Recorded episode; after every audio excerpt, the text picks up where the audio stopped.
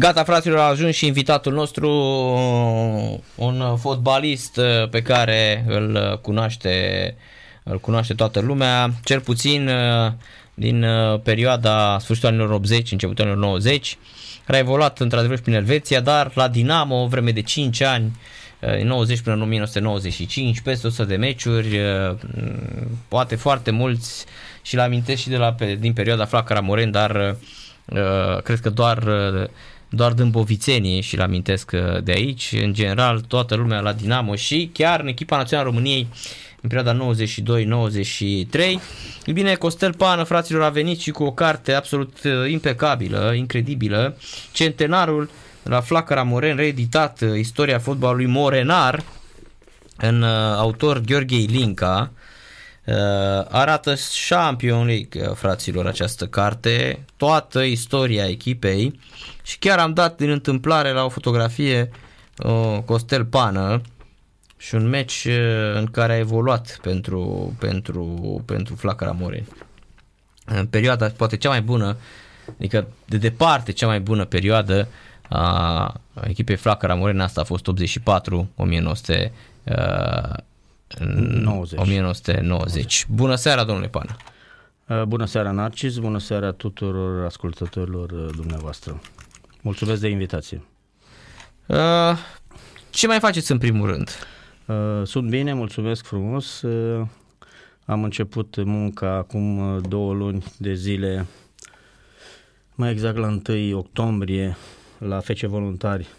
Am preluat echipa grupa născută în anul 2007, Under 16, și pot să spun că sunt, uh, sunt uh, încântat de, de rezultatele și, nu neapărat rezultatele, de evoluția jucătorilor pe care îi conduc în acest moment.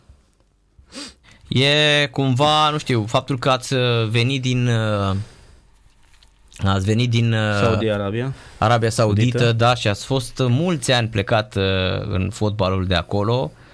Um, de mulți ani, credeam că v-ați stabilit așa cumva. Um, revenirea în România, nu știu, e să o trecem de bun augur sau să-i spunem că e doar așa, doar o trecere, pentru că nu v-ați nu ați avut nici relații și nici nu v-ați impus în fotbalul românesc ca antrenor. Uh, da, din 2017 uh, am avut uh, ocazia și șansa să merg să antrenez în Saudi Arabia ca antrenor principal la echipa Under 19 la Al de Jeddah și de atunci, deci în ultimii 5 ani m-am întors acasă o singură dată în sezonul în care am fost la Iași asistentul lui Mihai Teja în tur și Mircea Rendic în retur. Deci am avut patru ani compleți în, Saudi, în Arabia Saudită nu, ă, pot să spun că sunt bucuros că am avut, am ocazia să antrenez ă, juniori în România și să fac diferența între nivelul fotbalului juvenil din Arabia Saudită și România.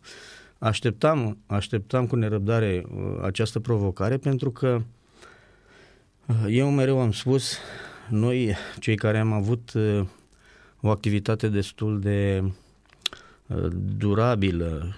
Mă refer la anii jucați în Liga 1. Eu am jucat, cred că, nu știu, 13 sau 14 ani în, în Liga în Liga 1. 1, nu? Da, Liga 1. Până, nu. bine, că v-ați întors din, după 2 ani în Elveția, a jucat iarăși în România. Da, da, Bacău, da. Pitești, da. Brașov. Da, da, da. Nu? Da, dar în primii, în primii mei 10 ani în Liga 1 am jucat 4 ani la Moreni și 5 ani la Dinamo. Deci am schimbat doar două echipe în, în 9 ani. Dar apoi, după ce m-am întors din Elveția, am fost și la Bacău, am fost la FC Argeș și la FC Brașov. Însă, revin la întrebarea ta, uh, întotdeauna mi-am spus că chiar dacă nu am avut șansa să antrenez în Liga 1 în România, uh, am spus, domnule, într-o zi mi-aș dori să merg la un club care mă vrea la juniori ca să Uh, ce, uh, cunoștințele și uh, experiența mea ca jucător să o las mai departe jucătorilor din România și nici de cum din Arabia Saudită. Am acum această posibilitate. Uh, pot să spun că sunt uh, încă o dată încântat de progresul jucătorilor mei după două luni de zile și eu cred că toți antrenorii actuali care în special au jucat prin Liga 1 să nu se ferească să meargă la junior pentru că uh, și aici sunt satisfacții. Uh, nu neapărat materiale, dar din punct de vedere profesional pot spune că e o experiență inedită, dar mă simt foarte bine văzând progresul copiilor. Și dacă mâine, să zicem, sau peste o lună sau peste șase luni plec de la uh, voluntari, plec cu inima împăcată că uh, acești copii au învățat ceva de la mine. Mm. În altă ordine de idei, ăsta este și obiectivul pentru care și în Saudi Arabia, după fiecare an spun, domnule, dacă un jucător pe care l-am antrenat timp de șase luni sau un an de zile îmi trimite un mesaj în care îmi spune coach, am învățat lucrul acesta de la tine, am conștiința împăcată că mi-am făcut datoria și am transmis mai departe copiilor ceea ce eu am uh, dobândit ca uh, jucător și apoi ca antrenor. Apropo de mm, experiența învățată în țările arabe și în Arabia Saudită. Arabia Saudită câștigă meciul cu Argentina, uh, nu mai convinge, în, era de așteptat pentru că e diferența e destul de mare. Polonia n-au jucat în fața Poloniei, dar cumva mie mi se pare că uh, încă sau nu știu, cred că niciodată nu vor ajunge la, e clar că nu vor ajunge la nivelul Europei cu toți banii din lume și poate vreau să mă contraziceți că, uite, a fost și Florin Călinescu săptămâna trecută și uh, chiar aveam o discuție cu dumneavoastră și cu alți antrenori care au fost prin țările arabe. Voi aveți o altă părere legată despre cât s-a dezvoltat fotbalul în zona uh, golfului. Uh, da, părerile sunt împărțite însă cred că uh, noi cei care am lucrat acolo avem mult mai multe uh, argumente în a judeca nivelul fotbalului din Arabia Saudită. Pentru o persoană care vorbește despre fotbalul din Arabia Saudită că a auzit el de la X sau de la Y, uh-huh. nu mi se pare ok. Am înțeles. Uh, ce vreau să spun este că echipa națională a Arabiei Saudite a fost preluată acum trei ani de Hervé Renard, da? un francez da. care a câștigat de două ori Cupa Africii cu echipa națională a Zambiei și uh, coastei de Fildeș, dacă nu mă înșel, Côte d'Ivoire. A venit în Saudi Arabia, dacă nu mă înșel, acum trei ani. Și a spus așa, avem prea mulți jucători bătrâni, trebuie să începem o selecție la nivel național cu jucători 18, 19, 20, 21, 22, 23 de ani, să facem o nouă selecție. Din ce mi-aduc aminte, din vechiul lot au fost opriți 3 sau 4 jucători și au fost aduși 20 de jucători noi, eh, foarte tineri, care se regăsesc și acum în primul 11 aliniat împotriva 3 la 0 Olanda. Da, împotriva Argentinei. Ce vreau să subliniez este că de 2 sau 3 ani în, în Arabia Saudită regulamentul permite folosirea 7 jucători străini. Majoritatea echipelor, în proporție cred că de 90%, folosesc doar 4 jucători saudiți. Uh-huh. Deci selecția pentru Hervé Renard a fost și mai dificilă, ținând cont că sunt 16 echipe, deci ori 4 jucători, sunt 40 plus 24, da? Care joacă titulari în Saudi Premier League. Da, corect. E și catarezii sunt singure naționale, dacă nu mă înșel, da? Care au uh, uh, fotbaliști doar în campionatul inter. Da. Sunt singure naționale la da. mondialul ăsta. Deci Hervé Nenard a avut o misiune și mai dificilă pentru că numărul de jucători care evoluau în Saudi Premier League era foarte limitat. Dar ce a reușit el în trei ani să meargă cu o echipă la, cu această echipă la mondiale și să câștige împotriva uh-huh. Argentinei este un lucru fantastic și pentru ei va rămâne în istorie acest rezultat, indiferent de rezultatul din meciul 2 sau 3. Ce vreau să mai spun, de ce în al doilea meci evoluția lor a fost mai slabă.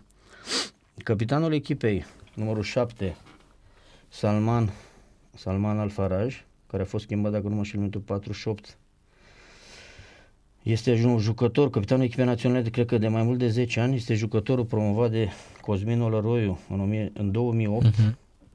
A fost anulat golul pe motiv de hands. 2-0 Olanda. Vă rog. Da. Olăroiu, deci l-a promovat. Olăroiu, la, uh, uh, Cosmin l-a promovat în perioada în care am fost împreună la Al Hilal.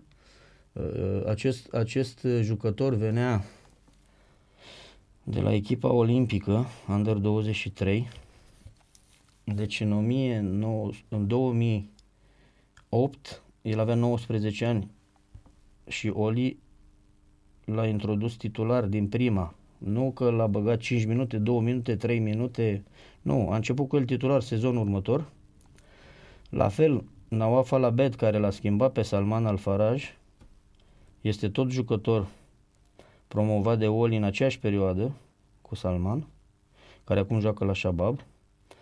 Uh, deci primul jucător capitanul echipei Al-Faraj joacă la Al-Hilal din 2008. Uh, deci ei au o continuitate, jucătorii de valoare, sunt plătiți foarte bine și ei nu-și doresc să meargă în străinătate. Da, a egalat Ecuadorul între timp. De când ați venit să dau goluri, domnule Pană, vedeți? Da, da, da.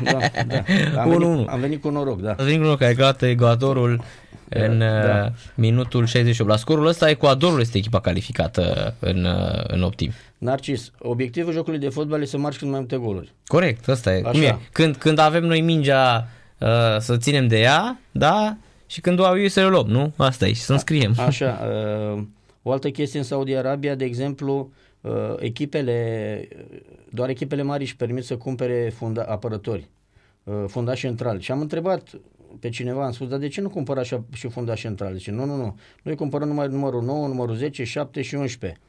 Păi bun, și uh, adversarii, zice, lasă că așa e bine, fotbalul trebuie să înscrie goluri, să vină lumea la stadion. Uh, nu trebuie să înțelegi ideea? Uh-huh. Adică noi ne, uh, ei se duelează și ei fac transferuri pentru jucătorii de atac. Uh-huh. La, la ei nu contează, dacă câștigă 5-3, toată lumea e mulțumită. Dacă câștigă 1-0, mm, mai strâmbă din nas. Înțelegeți? Deci, uh, jucători foarte buni care vin, bine, vin la sfârșit de carieră, 30, 30 32, 33 de ani, însă pe foarte mulți bani. Uh, revin la, la jucătorii naționalei, pot să spun că am avut o mare satisfacție pentru că fundașul central numărul 17 al Tambatchi l-am avut junior la Al-Shabaab, am lucrat cu el. Uh, el era în lotul echipei mari la, când echipa era condusă de Marius Șumudică. Tambatchi este născut în 99, dar are 23 de ani, deci acum 4 ani avea 19 ani. Uh, Șumi nu îl folosea la echipa întâia pentru că încă nu era copt, era mic. După care la o dată uh, am lucrat cu mine la juniori, veneau numai la meciuri, ei se antrenau cu echipa mare, deci da. au grijă, au grijă de juniorii care uh, de perspectivă. Îi țin în lotul echipei mari, se antrenează, îi bagă foarte puțin, dar după aia, după primul an, dacă nu se uh, dacă nu se impun, ă, sunt dați împrumut la alte echipe mai modeste, tot, dar doar din Premier League. Da. Acest băiat a fost dat la Wahda împrumut, ă, după care s-a întors la Al-Shabaab și de 20, din 2000 ă, joacă titular și a devenit și titular în echipa națională. Da, imediat Senegalul reface Așa? diferența 2 la 1 de un gol Uh, nu s-au bucurat mai mult de două minute, uh, adică nici n-a stenat ideea asta cu, da. cu jucătorii, da. jucătorile din uh, țările saudite, din Arabia Saudită. Culibali marchează, fotbalistul lui Chelsea, fundașul lui Chelsea, 31 de ani, fost pe la Napoli, cred că a jucat vreo 8 sezoane la, la Napoli, um, imperial a fost și iată l-a luat Chelsea, marchează golul de 2 la 1 pentru uh, Senegal. Senegalul arată foarte bine la uh, cel puțin astăzi, bine a arătat bine la toată cupa asta mondială. Uh, sincer, da, deci chiar arată foarte, foarte bine. Centrare, mingea deviată, nefericit de un fundaș uh, ecuadorian direct în uh, direct la Culibali care era, era acolo. A pus doar latul. Din prima, pe lung și 2 la 1. Vă rog. Da. Uh, și mai am avut o satisfacție că în minutul uh, imediat vă spun, încă un jucător pe care eu l-am antrenat la Al-Ahli, e vorba, e vorba de Haite Masiri, numărul 25, născut în anul 2000, a intrat și el pe final în locul lui, nu mai știu exact, a jucat și el, cred că, nu știu, 15 minute, deci jucător născut 2000 care, care eu l-am avut la grupă la Al-Ahli.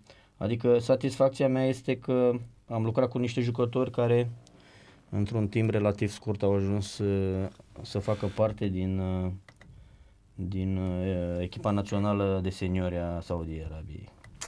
Da, ha, uh-huh. Mhm. Haite Masir a intrat în minutul 89 plus prelungire, cred că a jucat vreo 7-8 minute, dar vă dați seama, un jucător la 20 de ani să facă parte din echipa națională e ceva notabil. Da. Mm, cred că a contat foarte mult și asta că Hervé Renard a, el, a, el a mai făcut niște lucruri fantastice și pe la Naționala Marocului și la cea a Zambiei cu asta de fie și asta doar un an e, e expert în a e deja selecționer omul adică la 54-55 de ani cât are E fix, uh, fix asta uh, face, fix asta face el până la urmă. Da, da, e născut 68, are 54 de ani, uh, însă meritul Federației Saudite este că l-a ales în urma unor rezultate foarte bune la echipele naționale din Africa și asta a contat și experiența lui se vede și acum. V-am spus, în condițiile în care el a schimbat aproape 80-90% din jucătorii vechi, uh, Federația a dat încredere.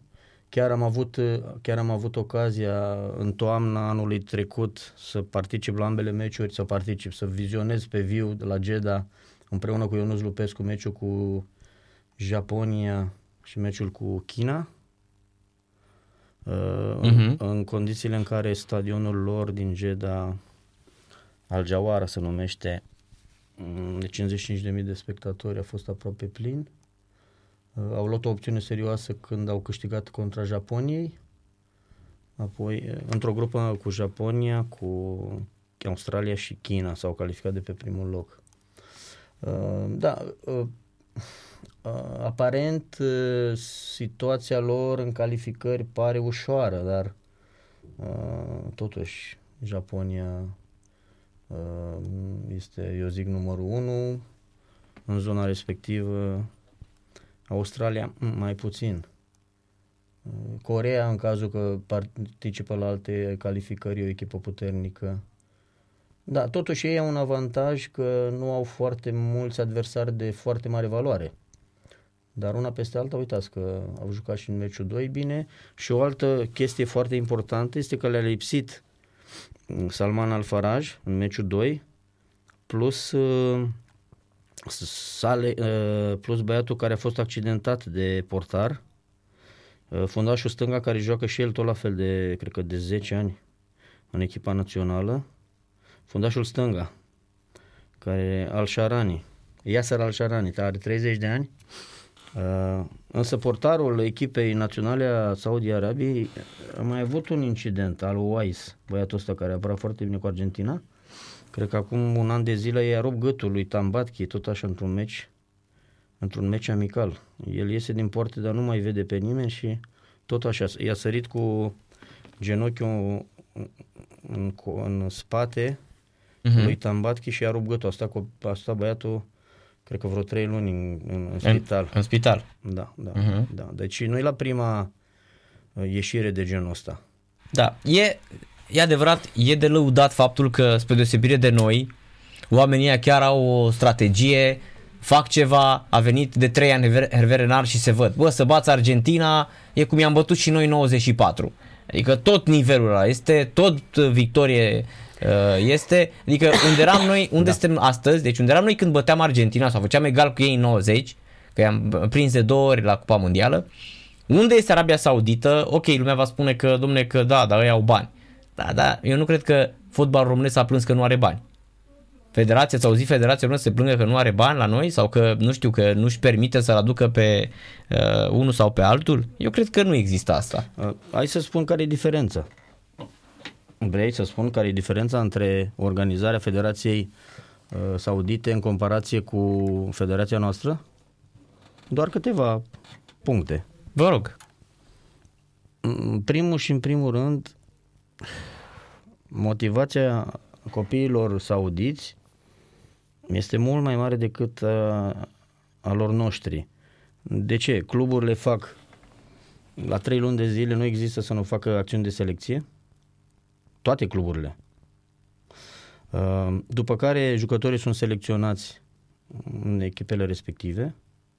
Un alt lucru Uh, baza, infrastructura este mult mai bună ca a noastră, dar nu, nu este excepțională. Asta zic și eu, că nu e. Nu, nu, nu. Nu, nu. nu, e, nu e. Eu am lucrat în condiții normale, pe teren sintetic, însă uh, echipele de juniori, începând de la Under 13, ei au Under 13, 15, 17, 19, uh, cuplați pe 2 ani nu ca la noi, fiecare an are o grupă. Adică 2005 cu 2006, 2007 cu 2008, cam așa ceva.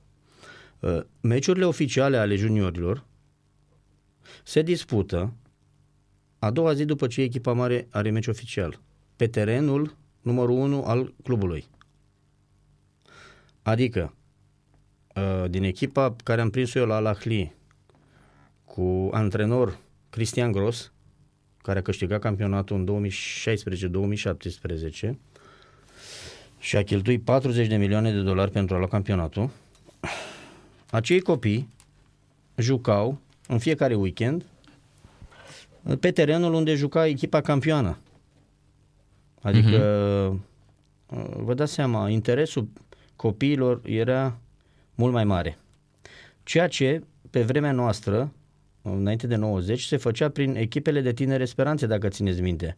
Înainte de meci, noi la Moren, de exemplu, eu am prins, n-am jucat la uh, echipa de tinere decât un meci, am fost suspendat la echipa întâia, în care meciul începea la ora 18, meciul echipei mari, iar echipa de tinere speranțe începea cu două ore jumate mai devreme. Uh, oamenii care veneau la meci uh, veneau 2000, 3000. Când începea echipa mare erau 5000. Dar cum ar veni echipa de tineret, era văzute de 2000 uh-huh. Mhm. de oameni. În Saudi Arabia au mers mai departe. Au spus, nu domnule, în fiecare etapă, juniorii noștri, cei care joacă acasă, erau două echipe, da? Două echipe jucau în deplasare, două acasă. Joacă, da. joacă a doua zi după prima echipă pe terenul numărul 1 al clubului. Vă dați seama ce, ce interes este pentru familiile copiilor, pentru prietenilor, deci vene, aveau, noi la sectorul de tineret, la Ahli, aveam și, și galerie. Erau uh-huh. Mhm. 50-60 de, de, de copii care făceau galerie.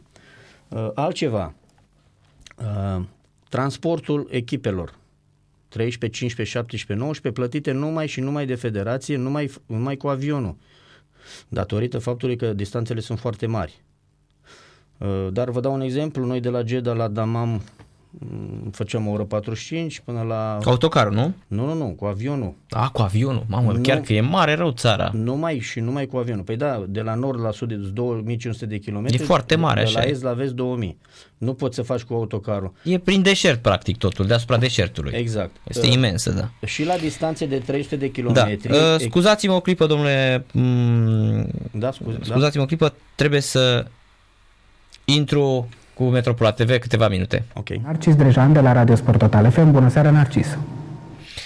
Bună seara, Rafa! Bună seara tuturor uh, telespectatorilor Metropola TV și radioascultătorilor Sport Total FM. Sunt în studioul Sport Total FM cu um, cunoscutul fost fotbalist Costel Pană și antrenor, om care ne spune cum a reușit Arabia Saudită să învingă Argentina și cum s-a dezvoltat fotbalul de acolo pentru că el a antrenat mulți ani în, uh, în fotbalul uh, saudit.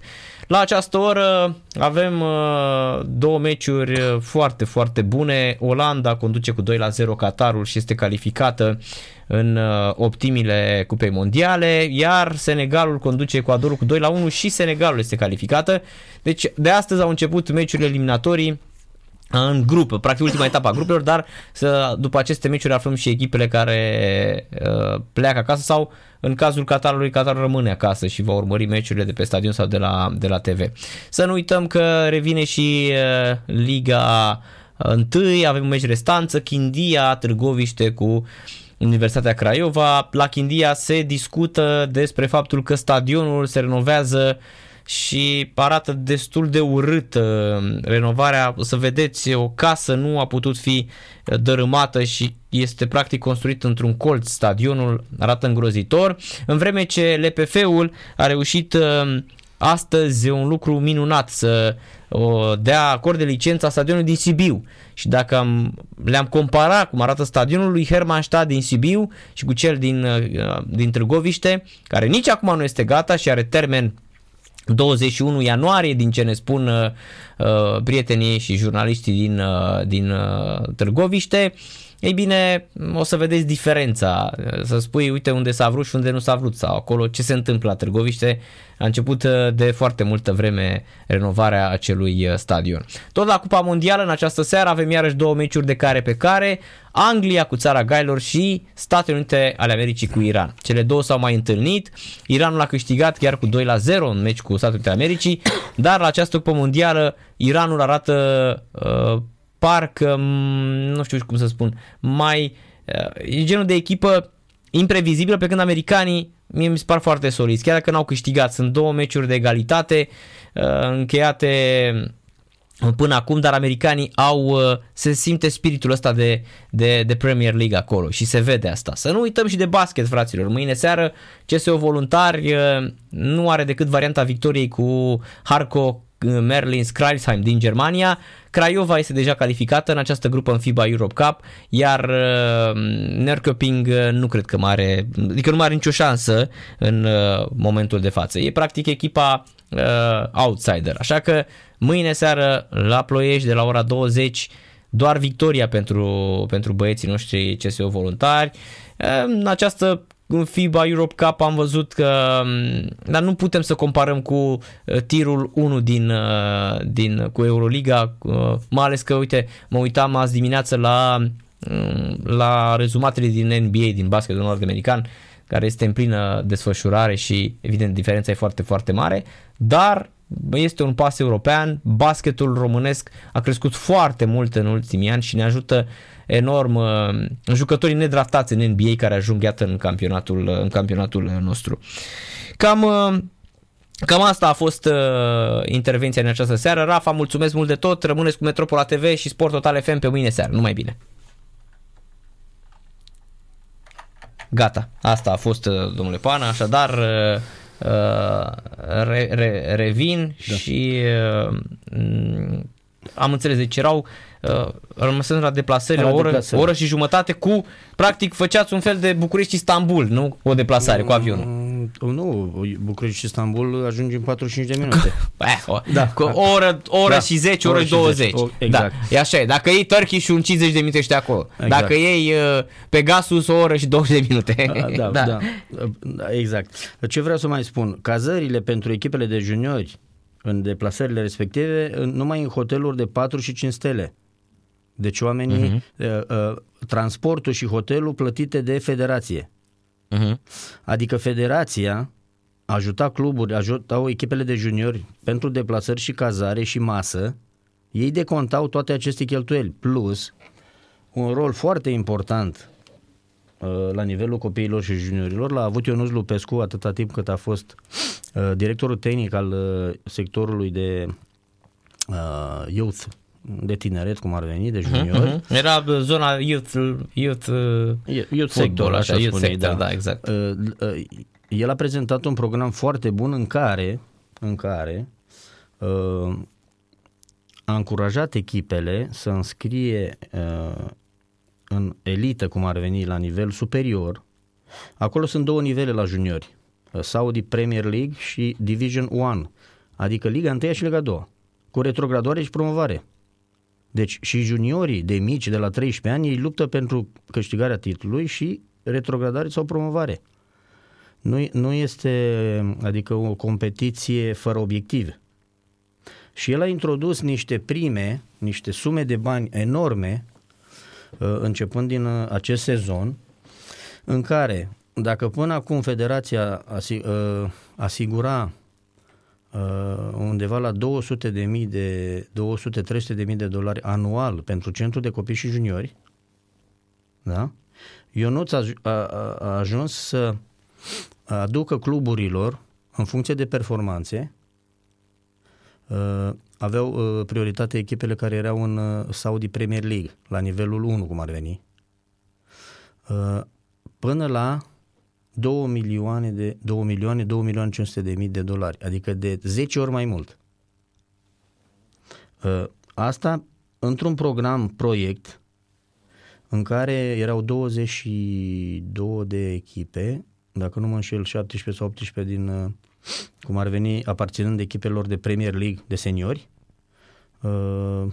5 uh, sau 6 din uh, Division 1 și apoi și din Liga 3, 3 sau 4 echipe, echipe care erau axate mai mult pe creșterea jucă- juniorilor. Uh-huh. Da. Deci, acolo federația, ok, putem spune că sunt mai bogați ca noi, da? Asta cu certitudine, de 10 ori, de 20 de ori, de nu mai știu, de 100, de 1000 de ori. Însă grija lor pentru tineri, pentru copii, este foarte mare pentru că investesc foarte mult. Și în special aici e treaba federației. Adică federația se implică. Uh, alt lucru foarte important, ținând cont de distanțe, este că nicio echipă nu are voie să transfere jucători care au domiciliu mai mare de 100 de kilometri. Adică Al-Hilal din Riyadh poate selecționa jucători uh, doar pe o rază de 100 de kilometri. De ce au făcut asta? Pentru că înainte Al-Hilal, având foarte mulți bani, recrutau din toată țara. Și apoi echipele mai mici au spus, domnule, dar nu e, ju- nu e just, nu e corect. Uh-huh. Dar găseau bază de selecție, adică da. la o țară cum este Arabia Saudită, uh, ok, înțeleg, cum a spus dumneavoastră, că ați, ați făcut o observație foarte bună și excepțională. Poate alții ar fi sărit și ar fi zis, domne, ce baze au. Așa este. Nu, nu. nu au. Nu Sunt... au, domnule, nu au, domnule, nu, nu au. Așa este, nu au. La noi, de exemplu, Academia Logică Hagi este... Pf, peste toate... Da, dar eu mă întrebam așa, la 30 de milioane de locuitori, da. dacă la ei există, uh, uite, mie mi se pare că la ei talent ar fi, dar nu e, nu știu, nu e șlefuit suficient, nu? Au niște calități, dar n-au calitățile europeanului, de exemplu. Fizice, mă refer. Narcis, păi fizice nu le pot avea niciodată. Păi, dar știi de ce? Da. Din cauza temperaturii atmosferice. Adică la ei fiind 10 luni pe an foarte, foarte, foarte cald, adică până la 50 de grade, ă, doar lunile decembrie și ianuarie putem spune că temperaturile cresc doar până la 30 de grade. Ei nu pot susține efortul pentru că ei, ei au lipsă de oxigen. Ei, capacitatea lor fizică din punct de vedere aerob este mult mai mică ca a noastră. Uh, ăsta este un inconvenient. Adică noi aici în România, noi inspirăm, de exemplu, uh, cât mai, mai mult oxigen, acolo nu. Acolo inspiri cu particule de praf, de, de la nisip.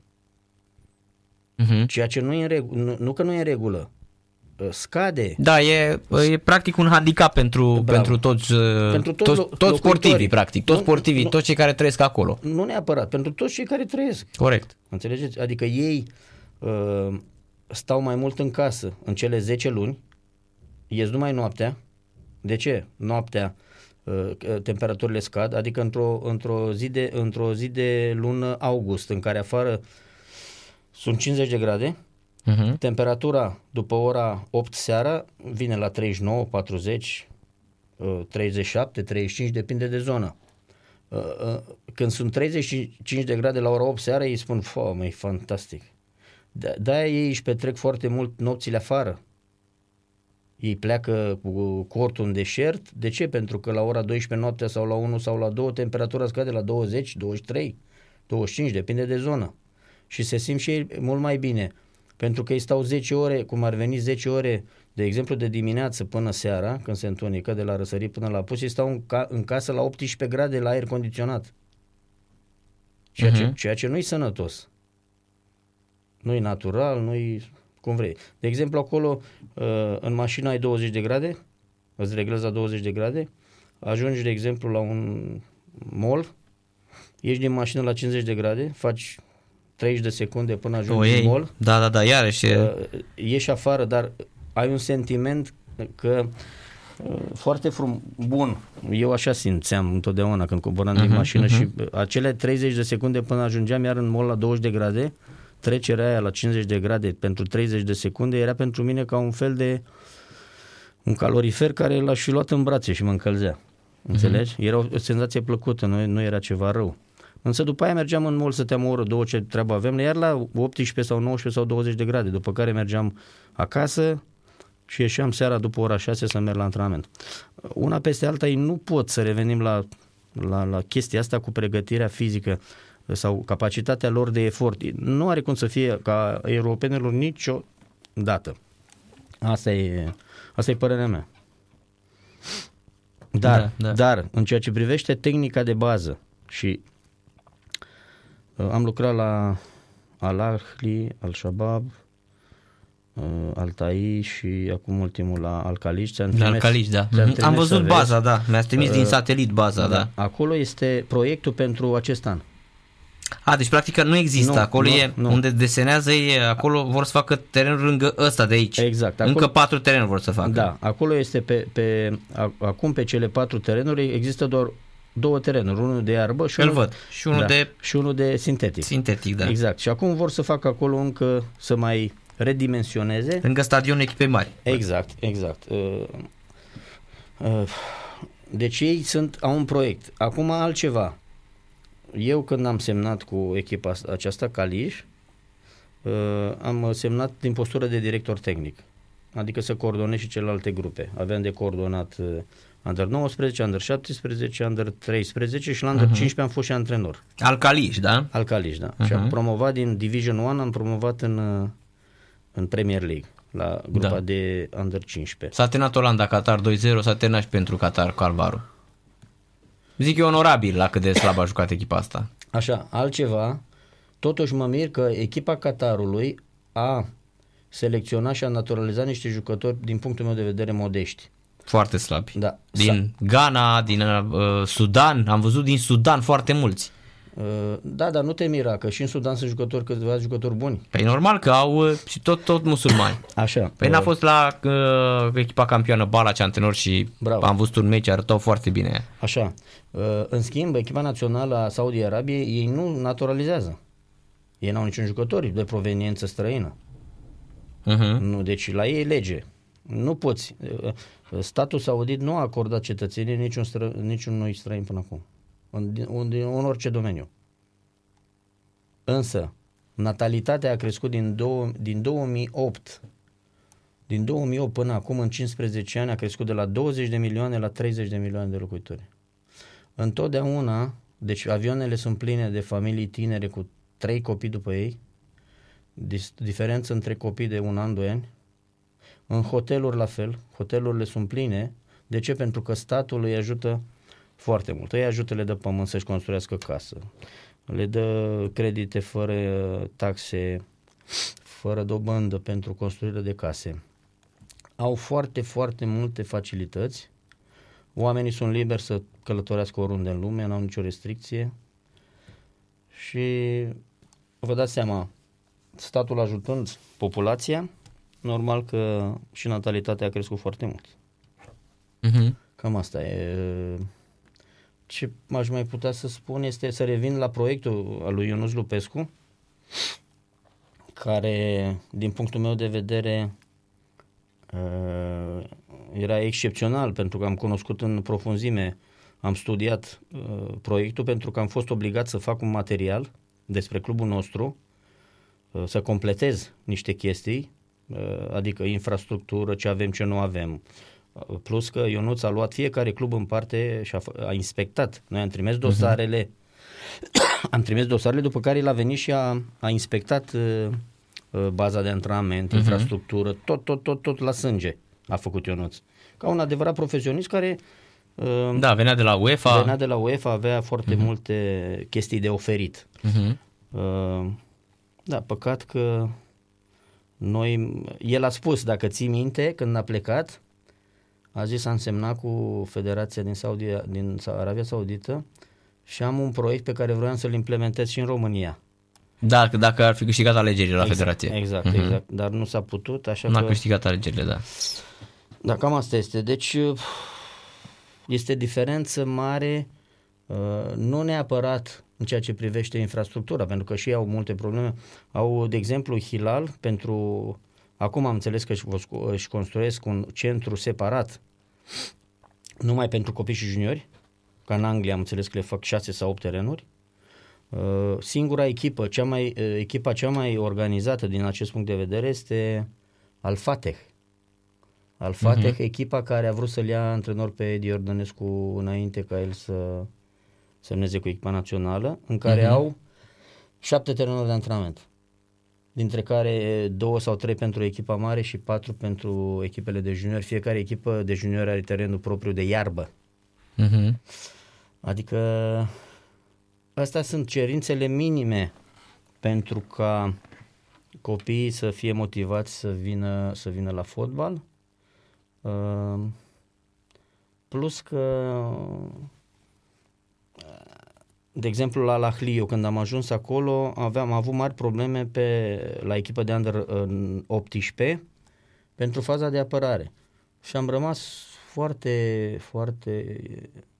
Eram îngrijorat după două, trei meciuri în care vedeam că ei, nu- pentru faza de apărare, nu, nu, nu interpretau corect jocul. Și am întrebat supervisorul meu care m-a angajat, am întrebat, dar de ce ei nu știu nimic pentru apărare? Și a zis, coci, noi în academie, deci la Ahli așa, aveau așa, academie începând de la vârsta de 8 ani până la vârsta de 13 ani. După ce treceau de vârsta de 13 ani, veneau la sectorul youth, care era în altă parte, în același cartier, dar erau legați cu stadionul primei echipe de antrenament, baza de antrenament. De la 13 ani era youth sector. Și eu l-am întrebat, "Mm, Mohamed, de ce au aceste probleme? A zis, coci, noi am avut antrenori la academie numai belgeni și olandezi. Mhm. Bun. Ei au fost uh, Ideea Ajax și așa mai departe. numai da. pe atac. Mhm. Au spus că apărarea. Bun, da, S-a terminat și Ecuador, Senegal 1 la 2, deci Senegalul merge mai departe. da, era normal uh-huh. ce au jucat, nu? Senegal. Da, așa zic și eu, da. Așa. Um, Bun și zic, ce spuneau antrenorii? Voi n-ați observat că ei nu lucrau pentru apărare? De ce nu, nu, zice, uh, uh, ne-au spus că copiii învață mult mai ușor defensiva, o să învețe mai târziu, noi acum trebuie să învățăm. Și să știi că am stat foarte mult și m-am gândit și au avut dreptate belgenii și olandezii. De ce spun asta? Pentru că toți jucătorii juniori, că erau la Under 21, că erau la Under 18, 19, 17, 15 sau 13, aveau abecedarul. Uh-huh. Preluare, pas, susținere pentru atac, centrări, șuturi la poartă. Tot ce era de atac, și vă dau un exemplu, am întrebat un juc, jucătorii din grupa mea de Under 19, zic, bă, pe cine ați mai ați avut voi antrenor mai cunoscut? Și a zis, domnule, l-am avut pe Tahamata, olandezul Tahamata care venea, stătea două săptămâni, le preda tehnică jucătorilor, după două săptămâni, așa era contractul lui cu, federa- cu Ahli. Două săptămâni stătea la Jeddah, antrena copiii, două săptămâni mergea acasă în Olanda. Mhm. Pe salariu enorm, dar au spus, coci, am învățat ceva de la acel om.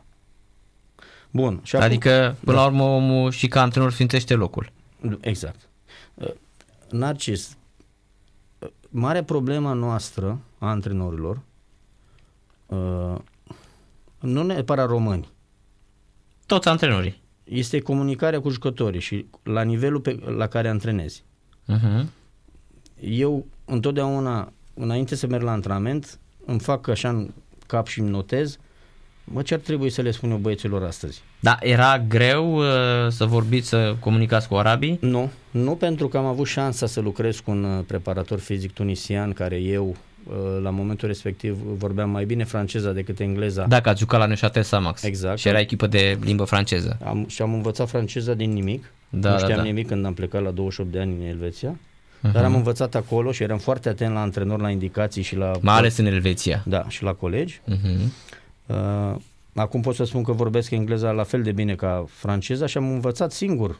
Am fost obligat, n-am avut ce să fac, pentru că la Shabab și apoi mai la următoarele echipe am, trebuia să vorbesc în engleză. Aveam, am nimerit, la prima echipă am avut un tunisian care vorbeam perfect, mă înțelegeam cu el, m-a ajutat și ca preparator fizic și ca antrenor secund. Uh, și m-am înțeles foarte bine cu el. Uh, multe lucruri m-a ajutat în felul în care a spus, zice, coci, uh, să știi că n-am tradus tot ce ai spus tu. Am, am selecționat ceea ce era pozitiv, ceea ce ai transmis negativ, să știi că nu le-am spus. După o perioadă foarte mare.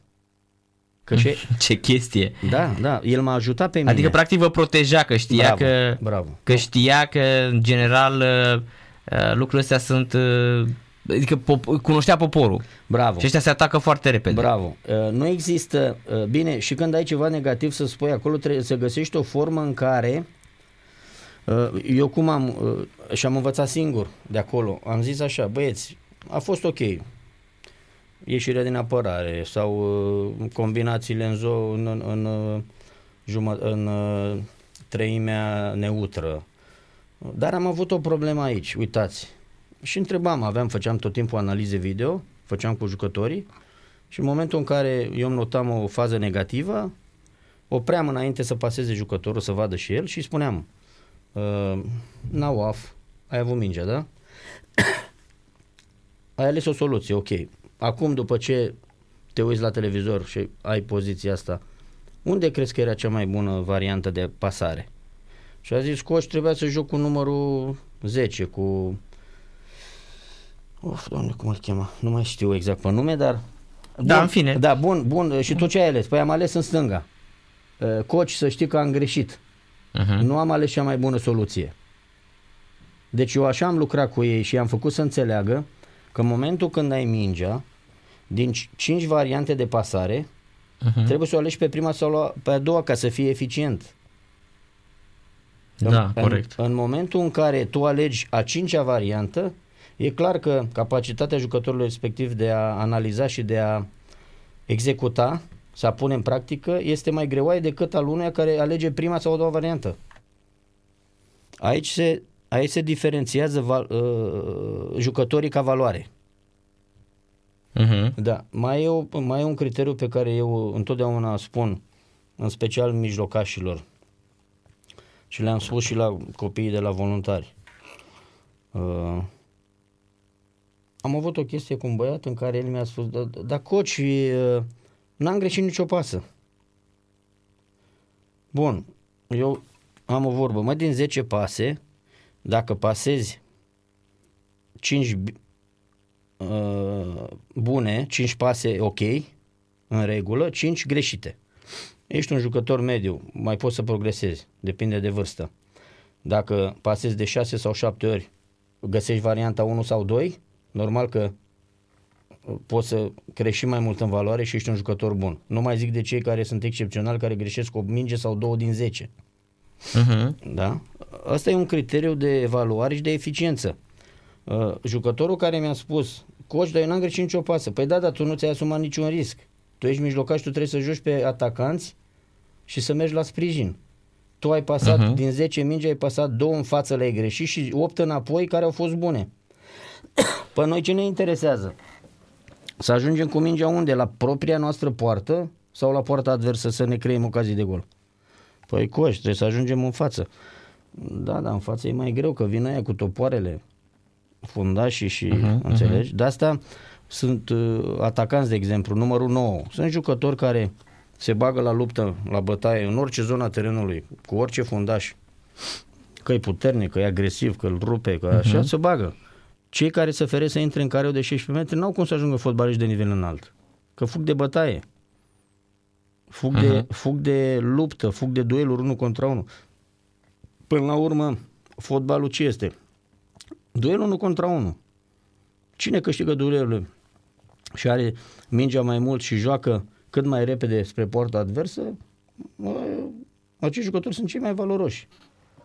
Acum iar la fel, eu o contradic că posesie. Da, posesie, da, posesia trebuie să o faci cu scop progresiv, să ajungi cât mai repede în care o adversă să, să-ți creezi ocazii de gol. Nu? Sunt echipe care uh-huh. uh, au avut două ocazii și au marcat două goluri, uh, care au jucat contra unor echipe care au avut 10 ocazii și au marcat un gol. Domnule, au jucat urât, da, inestetic, uh, s-au băgat cu fundul în poartă, nu știu ce, dar au câștigat da, meciul. Da. E asta, e clasica, clasica dilemă pe care o avem și noi. Bun, Că nu se mai joacă, nu se mai joacă spectaculos. e adevărat. Încă o dată repet, uh, obiectivul jocului de fotbal este să creezi cât mai multe ocazii, să ratezi, să... Da, uh, să-i faci pe strică oameni la- să, să vină la stadion, să, Ok, nu? Bun. Uh, dar, dar, e o problemă, pentru că, j- an- în special la noi în România, antrenorii nu sunt lăsați să-și facă treaba. Uh-huh. Uh, pentru că în momentul în care echipa joacă, să spunem, spectaculos, dar nu obține rezultate, antrenorul e dat afară. Ați văzut că mulți spun, nu domnule, jocul ne dă speranțe, Uh-huh. ne dă speranțe că vom începe să și câștigăm meciurile. Da, dar în momentul când uh, echipa, planul unei echipe este să joace foarte ofensiv, dacă nu au în linia de patru fundași jucători foarte rapizi, pe tranziție negativă, uh-huh. nu au nicio șansă că pierd toate meciurile. Uh-huh. Corect. Păi, hai să o luăm, uh, să vedem realitatea. Nu? Cam asta se întâmplă. Uh-huh. Însă, uh, trebuie să, uh, secretul care este? Din punctul meu de vedere, să, găsești, să găsești, cum ziceam noi, balans, să găsim echilibru între Echilibru, apărare da. și, și Mhm, atac. mhm, mhm. Adică, uh, uite, eu, de exemplu, mă uit cu mult mai mare plăcere la Liverpool decât la City. Și spun și de ce. Băi, fraților, fotbalul e făcut pentru două echipe să-l joace. Nu pentru una singură. Exact. Uh-huh. Adică eu când mă uit la... Eu am stat și m-am întrebat, zic, bă, da, de ce totuși băieții ăștia care fac regulamentul, Uh-huh. bă, dacă ar da o lege ca la handbal, să te lase în atac numai un minut, ce ar face Aoleu. City? da, e bun asta. păi nu, Spune, ce ar Da. face Guardiola? N-ar trebui să aibă și planul B? trebuie să dea la poartă. Să, nu, să joace mai repede. Da. Corect? Că ei o dau, Da, o corect, fac, o dregu, da. nu știu ce. Cu toate că să știi că pentru mine, Guardiola e cel mai mare antrenor la ora actuală. Dar el are planul B. Uh, a, nu, are planul A. Planul B e mai rar. L-am văzut o singură dată când a jucat cu Atletico Madrid și au egalat Atletico Madrid pe un contraatac și a fost pentru, acum 2 ani mi se pare, sau un an, în Champions League. Uh-huh. A fost pentru prima dată când l-am văzut, când a spus retragerea în propriul teren, nu mai, nu mai faceți pressing sus, că ne omoară ăștia. Uh-huh. Și au terminat, mi se pare, 1-1. Da, revenind, fotbal românesc. Da, așa. Fotbal românesc, domnule Pană, cum vi se Da, pare? vă rog. Cum vi se pare fotbal românesc? De la perioada când, de când l-ați lăsat dumneavoastră și cum îl vedeți astăzi? Domnule, ce, e total diferit, dar este un mare regres datorită faptului că nu pot să spun că X sau Y sau Z e principal vinovat de starea fotbalului românesc. Nu pot. Nu, eu cred că toți oamenii care sunt implicați în fotbal nu acordă suficient uh, atenție uh, creșterii copiilor și juniorilor. Adică condițiile și infrastructura pentru creșterea copiilor și juniorilor, din punctul meu de vedere, este la pământ. În afară de Gică Hagi, care a făcut un lucru extraordinar prin Academia lui, uh, nu știu, am înțeles că la Craiova ar mai fi condiții foarte bune, la... unde ar mai fi? Acum la Rapid începe. La Rapid, da. Așa, uh, uh, ce se întâmplă? La Arad văd că există iar condiții, nu?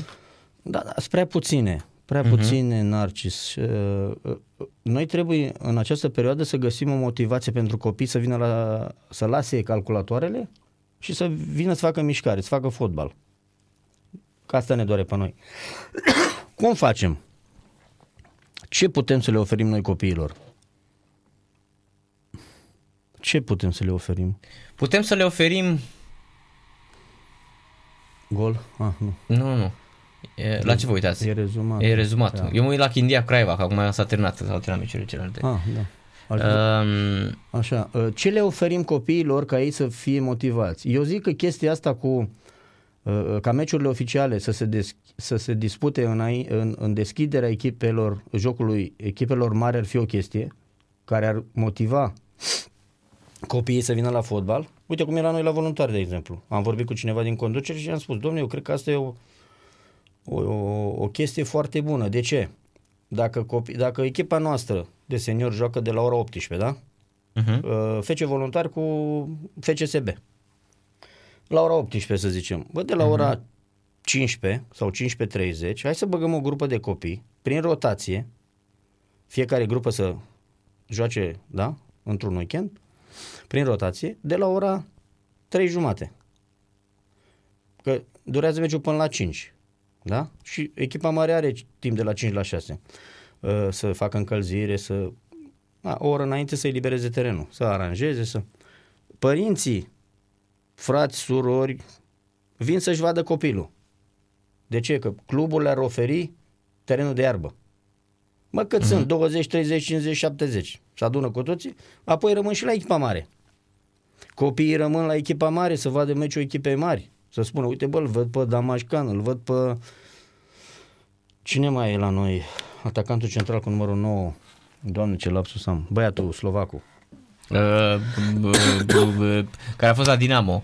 Adam Nemeț. Nemeț. Adam, Nemeț. Uh, uh, Pe cine mai avem? Domnule, avem un portar de 20 de ani, Popa, nu? Popa, da, da, da. da, Domnule, da, da. portarii, uh, toți portarii din club, să-l vadă viu pe Popa.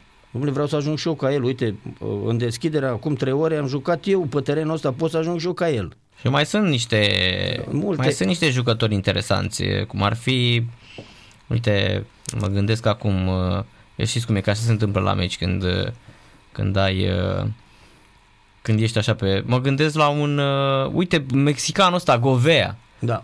Gol marcat de Craiova 1-0, Crețu marchează la Târgoviște Ochindia.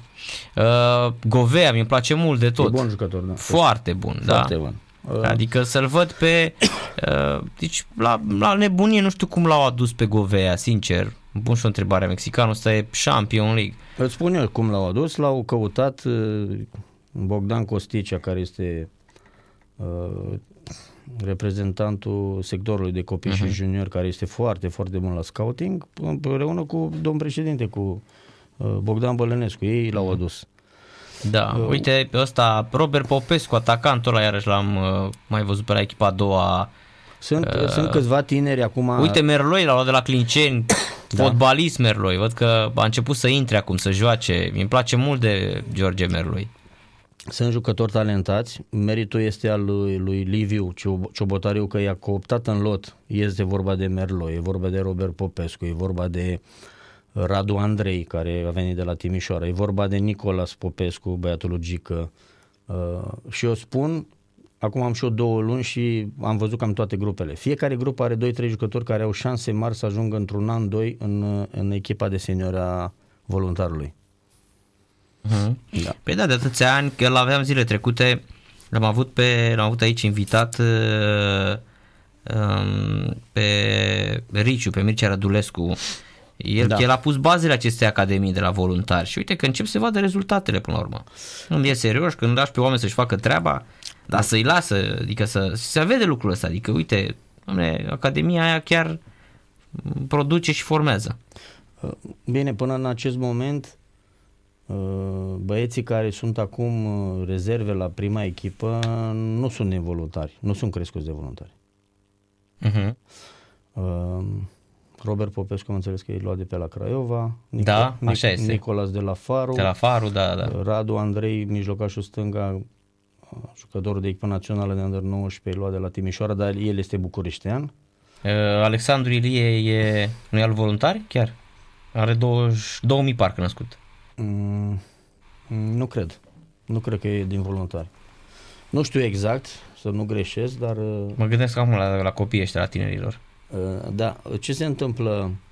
Uh, Problema este că Voican, Roberto Voican. da. Mi se pare că singurul care e crescut de, de voluntar este Voican. Roberto Voican, nu? Da. Este 2003 parcă născut. Mm, Da, cam așa. Cam așa ar trebui să fie, da. Da, da. E mijlocaș. Da.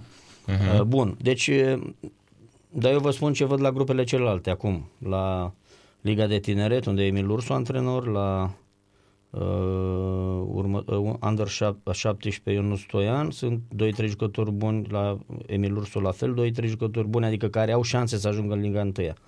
La grupa mea tot la fel, avem 3 jucători care au șanse să ajungă în Liga 1, din punctul meu de vedere. Uh-huh. Uh, mai jos, uh, 2008, iar sunt trei jucători nu buni, foarte, foarte, foarte buni. Nu dau nume acum că nu are rost. Uh-huh. Că 2000, așa, 2009 sunt micuți, încă nu i-am văzut. Dar 2008, 2007, 2006, Uh-huh. 2005, 2004. Deci 5 grupe în care 2-3 jucători. Deci 5 grupe ori 2 sunt 10 jucători, 12 jucători care uh, într-un an, 2 maxim, ar putea să devină uh, oameni de bază la FC Voluntari. Adică uh, munca aceasta făcută până acum, am înțeles că e Academie de 10 ani. Da? Deci acum 10 ani, să zicem, un jucător uh, născut 2004, da? care acum are 18 ani, da? A fost Da. da. crescut în Academie timp de 10 ani și ar fi, uh, adică eu unul, uh, dacă ar promova din acești băieți pe care eu i-am, îi văd în 2-3 ani, aș avea o mare satisfacție că uh, știți cum e, să spune, domnule, cine are ochi pentru un jucător trebuie să aibă nu pentru azi și mâine. Trebuie să aibă pe, peste 5 ani, dacă are perspectivă să ajungă la un nivel înalt. Liga 1 e la noi cel mai înalt nivel, da? Și apoi, bineînțeles, echipa națională. Eu văd în acești jucători, jucători care pot ajunge în Liga 1. Uh-huh. Deci, uh, dacă ar fi să-l comparați cu fotbalul saudit, la noi nu există o reformă și o idee. O re... Până la urmă, da, o reformă, că Hervé Renard s-a făcut, nu? Omul a gândit un sistem până la urmă. Pe când la noi, dacă vine un selecționer străin, nu face asta. Uh, nu, poate ar face-o, dar uh, area lui de selecție ar fi doar jucători de la Faru, care au crescut într-un mediu profesionist uh, și să mai îl iei unul de la nu știu ce echipă, altul, adică totuși, uitați, eu mă uit la Marcovici de la Craiova, un jucător talentat, jucător cu calități bune, dar nu mi se pare normal că la 20 de ani să nu poți să te menții la o greutate optimă. Da, da, da. Nu se poate, adică- La el mi se pare că e și uh, brainless. Din păcate, are probleme. Eu, de exemplu, am debutat în, în Liga a doua în România la 17 ani jumate, aveam Mhm. 67 de kilograme, La Flacăra Moreni. la Flacăra Moreni, în 1984 și m-am lăsat în 2001 și am, am început, deci de la 17 ani până la 34 de ani am jucat, da? Am avut o greutate de 67 de kilograme la 1,70 înălțime și m-am lăsat cu 70 de kilograme, adică în 15 ani eu am luat 3 kilograme. Uh-huh. Și nu înțeleg cum un ju- un jucător de 20 de ani nu poate să se abțină să mănânce. Băi frate, trebuie să ai ambiție. Adică antrenorul îți spune, îți dă șanse.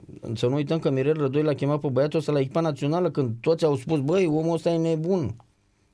Cum, domne, să-l Mhm. chem pe Marcovici la echipa națională când el nu joacă la Craiova? Mirel Rădoi a văzut ceva în el. Da. I-a spus, băi, trebuie să faci asta, trebuie să faci asta, trebuie să... Păi Mirel Rădoi n-are un gram de grăsime pe el, la vârsta lui și antrenor. M-am văzut acum la licența pro la, cu el luni, l- lunea trecută. Am zis, băi Mirele, dar tu ce faci? Nu mănânci? Ce să mănânc, bă, că am de treabă eu. Eu mănânc când mi-aduc aminte. Deci, domnule, și un jucător care are în față încă 10 ani de fotbal la nivel înalt, este în vizorul echipei naționale, are un antrenor tânăr care poate să-i dea toate sfaturile din lume, că el a trecut prin așa ceva, și antrenorul e mai slab ca jucător. Hai, domnule, despre ce vorbim?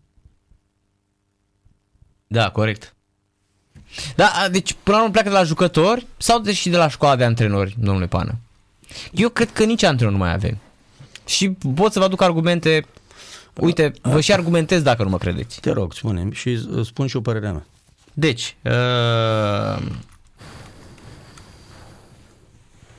în primul și în primul rând, după, la, la un moment dat, se făcea acea școală din cadrul anefsului de da. antrenori. De unde au ieșit și marii noștri antrenori.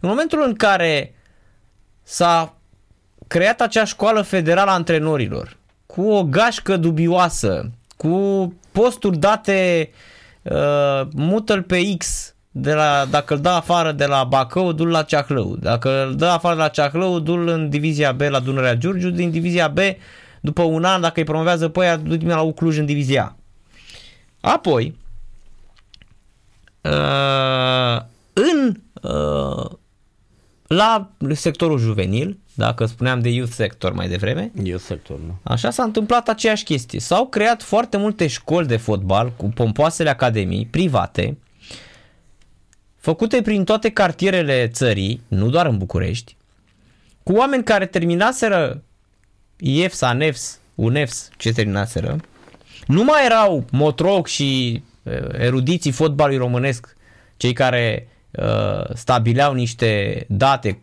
cum să-i dai pe aia, cum să-l dai antrenor de fotbal. Și ăștia erau de interesați doar de partea materială, să îi rupă pe părinți de bani 300, 400, 500 de lei pe lună și fotbalul nu mai era o prioritate. Pentru că antrenorul se gândea bă, dacă mi-am făcut o afacere, eu trebuie să scot bani din nu să scot fotbaliști. Și vă mai dau un exemplu. Când a fost pandemia, eu dacă eram Răzvan Burleanu astăzi, pe pandemie, dădeam afară, cred că 80% din antrenorii din sectorul juvenil pentru că făceau antrenamente online în ciorapi, în casă și le arătau copilul să facă o preluare la perete. Bă, aia este lipsă de cultură ultra-fotbalistică. Ăla trebuie dat afară, orice antrenor, ăla trebuie să-și rupă carnetul. Deci eu țin minte că marile cluburi, atunci când au impus uh, pandemia, stătea Mourinho pe plasmă și urmărea pe aia cum se antrenează fizic. Nimeni nu făcea cu mingea, evident, că e cea mai mare tâmpenie. Dar tu la inițiere, dacă te apuci în ciorapi și îi arăți copilului cum să facă o preluare la perete, în casă, în sufragerie, bă băiatule, păi nu, nu că-ți bagi joc de meseria asta, dar tu habar n-ai pe ce lume trăiești. Nu poți să faci așa ceva și ce m-a durut cel mai tare a fost că nimeni dintre marii fotbaliști și oameni care sunt în cadrul federației n-au venit să le spună, băi oameni buni, voi nenorociți fotbalul. Și le-au permis. Și în continuare școlile astea sunt. Și de asta nu mai ești fotbaliști, domnule Pana. Pentru că și școala de antrenori este aproape inexistentă la noi. A, că sunteți unii care ați făcut cinstit uh, Motroc, Pană, Ion Marin, uh, Olăroiu uh, și v-ați dus și prin toate Balaci, că îi spuneau lui Balaci, îl înjurau pe Balaci în anii 90 că antrenează cămile. Da? Așa spuneau. Țineți da, minte. Știu, știu, știu, știu. știu. Te da. că s-a dus să antreneze cămile Balaci acolo. Da, știți cine spuneau, nu? Cei care n-au realizat nimic niciodată ăia, în viața lor. Ăia, evident, ăia, ăia. Cam și de, și de gelozie și, nu, din invidie spuneau asta despre Balaci pentru că la o anumită perioadă de timp uh, se mai, se mai scria în presă ce bani a câștigat Balaci. Exact, și ce prima mai luat. Și ce prima mai luat. Și când vedeau oamenii ăștia care se credeau antrenori, Bă, uite bă, Balaci, că da, da, de la antrenează cămile, mă, antrenează. Exact, exact. Uh, domnule, nu poți să vorbești despre un om, despre activitatea lui, dacă nu ești acolo cu el, să vezi problemele care sunt, dificultățile, în condiții de cultură, obiceiuri, tot ce, în sfârșit. Dar neaveniții, ce să facem? Așa e într-o societate în care nu există niște reguli și nu există niște autorități de control. Adică eu, ca antrenor, da? Hai să spunem că s-ar face o comisie la federație în care ar merge în țară să supervizeze, nu, să verifice ce fac antrenorii. Da? Florin, Nea Florin Halagian, Dumnezeu să lerte, spunea în felul următor. Bă, noi vom fi buni, vom fi proști, vom fi tâmpiți. Bă, dar cine mă ne judecă pe noi? Uh-huh. Hai să vedem cine ne judecă pe noi. Adică eu, Costel Pană, dacă ar veni o comisie de la federație formată din foști antrenori cu state vechi, uh-huh. Da, domnule. Da, Anghel Iordănescu. Bravo, Neapu Iordănescu. Să vină Neapu Iordănescu, Victor da. Pițurcă. Exact. Uh, toți care au realizat ceva și mă judecă pe mine. Răzvan Lucescu, Mircea Lucescu. Bravo. Și să spună, băi Costele, aici nu faci bine, vezi că aici trebuie să faci asta, vezi că... Atunci, da, aș fi mai preocupat să reglez niște probleme că uh, m-ar judeca niște oameni care au realizat ceva în fotbal. Dar când vine, com- când vine Comisia X, formată din YZ, Nașu, Finu, ce să mai judece? Da, nu mai spui nimic, așa este. Ce să mai spun? Că trebuie să oftăm și să suspinăm. Ce să facem? Da, e exact ca și în presă. Dacă ar veni, când Așa. vin oameni care au experiență mai mare decât mine și vin și îmi Așa. spun că greșesc, Exact. exact. înțeleg. Dacă vine unul Da. care nu are nicio treabă, Da. Uh, a- referitor la cluburile private care ai spus tu că își desfac niște afaceri. Uh-huh. Domnule, nu e nicio uh, nenorocire că își, desfac, că și, și deschid niște afaceri profitabile. Bă, dar ar trebui date niște legi în care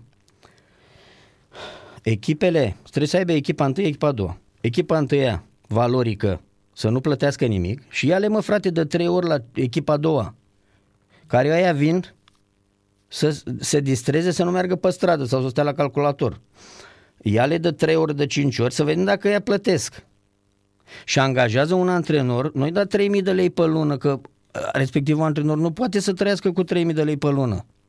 De asta se întâmplă ca antrenorii spune, bă, nu avem antrenori. Păi bă, frate, ce antrenor să avem când ei au 3000 de lei salariu?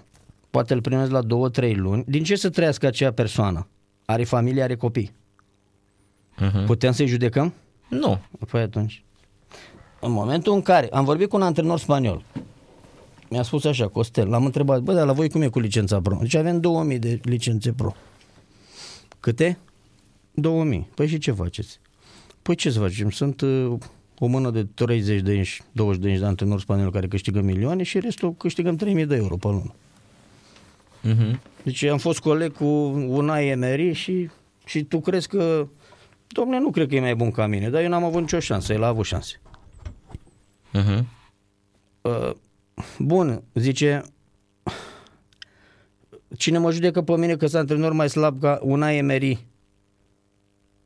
Nu mă judecă corect. Da, e adevărat ce spui. Pentru că tu n-ai avut șansa lui Unai Emery să mergi la nivelul lui, să arăți dacă ești mai bun ca el sau mai slab. E, Corect. cor- e corect? sau nu? Corect, corect, corect. Adică el spunea, băi frate, de ce plecăm noi în Arabia? Că și noi plecăm în Arabia. Că am vorbit cu un spaniol în Arabia Saudită. Zice, eu sunt aici de ce? Pentru că câștig 10.000 pe lună. Nu m-am mulțumit să stau în Spania la mine în oraș, să câștig 3.000 la Academia lui... De unde era băiatul ăsta, mă, din sudul Spaniei? Malaga, parcă. Uh, Cine meri? Nu, nu, nu. Băiatul cu care am vorbit în Arabia Saudită. Cu care înțeles. am avut discuție. Un antrenor din Malaga. Era antrenor Emeri pe în la... țara Bașilor. Așa. Era antrenor la tot așa la o echipă de junior și a zis Costeliu, câștigai 10.000 pe lună. 10.000 de euro pe lună. Uh, Zice, tu cât câștigi? Bă, câștig mai mult de jumate, dar e bine.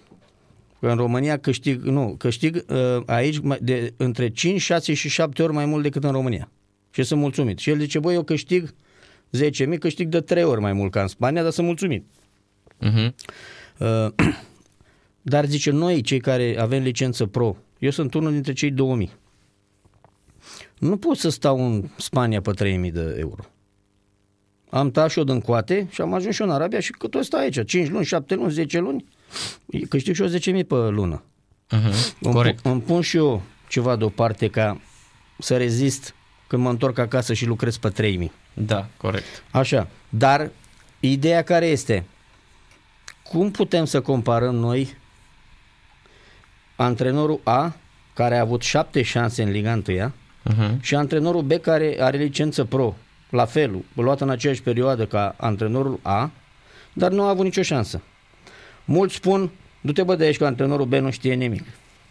Nu e bun, mă. Păi dar de unde mă știi tu că antrenorul B nu e? Pentru că el nu a avut nicio șansă să meargă la nivelul antrenorului A.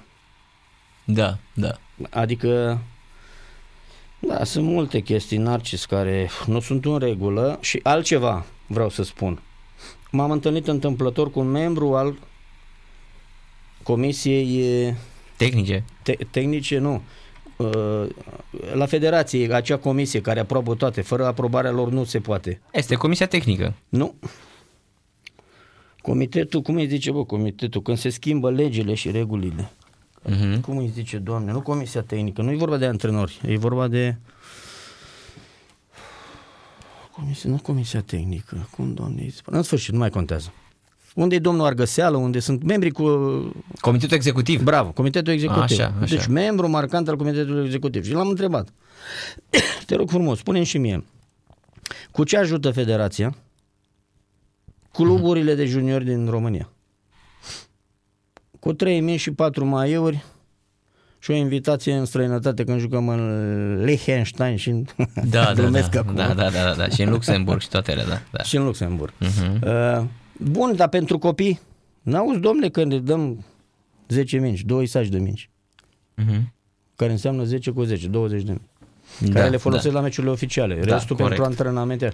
Uh, În comparație cu sau, Mhm. cu sau audiții care le oferă transport gratuit, hotel gratuit, mâncare, uh, Da. hotel de 5 stele, Toate Uh, condițiile. uh, da, condiții de antrenament, echipament, țiplă la fiecare an, Mhm. deci acolo la juniori, la under 19, la Ahli, la, nu, acolo la fiecare an, la fiecare club la care am fost, echipament nou nouț la începutul sezonului. 3-4 rânduri de echipament, mâine spuneau așa, capitanul de echipă, mâine venim în albastru cu alb, ok, poi mâine venim în galben cu negru, răspoi mâine venim așa, toți erau țiplă. Mhm. Am adică înțeles.